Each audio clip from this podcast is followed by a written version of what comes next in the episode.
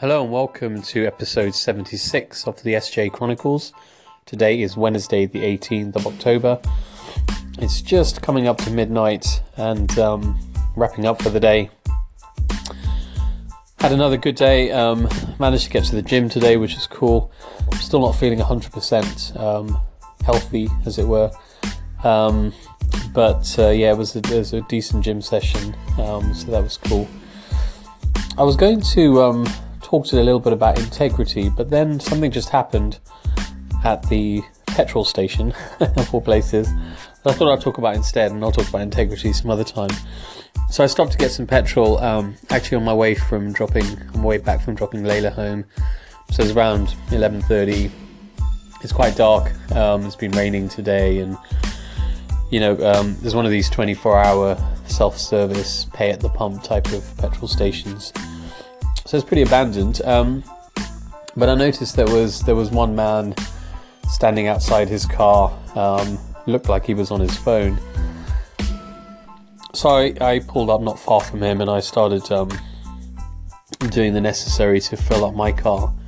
And he came over to speak to me. And of course, I think a lot of people, you know, in the in the sort of relatively abandoned setting late at night, would inherently be skeptical. Um, I like to think I'm pretty open minded about these things, but um, anyway, so he explained that he had lost his PIN number and so he wasn't able to pay for any petrol.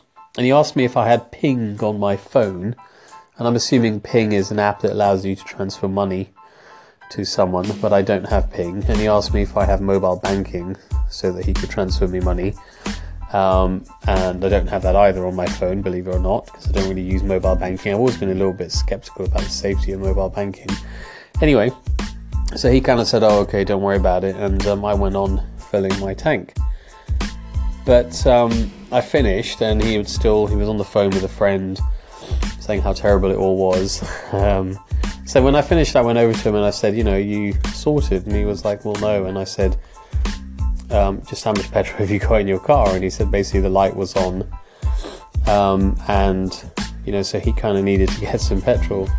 Um, so I basically, well, offered to give him some cash, and he sort of said, "Oh no, I couldn't," etc. But ultimately, you know, I gave him twenty pounds, um, and he was able to put some petrol in his car, and hopefully he'll go and figure out his pin issues now.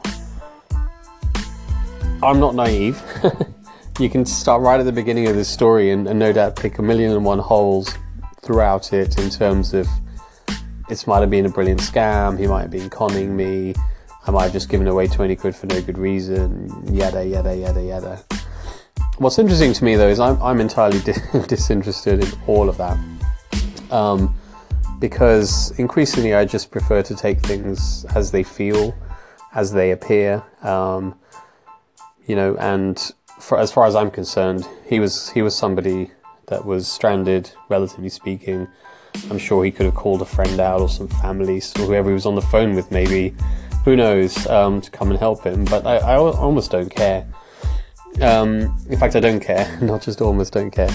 Um, ironically, of course, I would have been more more concerned about giving him my bank details than I would about giving him some money because ultimately you know, we, we do share our bank details with all kinds of people nowadays, but um, probably not unless there's a very good reason, um, like you're trying to pay for something or you know have an invoice paid or whatever it might be. But um, but yeah, I mean, so for me, I was like no big deal, you know. And and again, you know that I'm not exactly uh, flush at the moment, money wise. That's basically twenty pounds of debt money. um, but this is where we go into you know how you live your life, um, how you behave, um, law of attraction, acting like you have abundance will in the end result in abundance, but you're not interested in the abundance, you're just interested in doing good. Um, in my case, it's for both um, people, but also very significantly for uh, non human animals as well. But um, yeah, you know, so I, I'm just a firm believer that I park all the skepticism and negativity and cynicism and scam and all that kind of thought to one side, park it, wrap it up, throw it away, get on with a positive uh, frame of mind. Cool. All right. Well, let me know what you would do, and I will um, catch you again tomorrow. Cheers. Bye bye.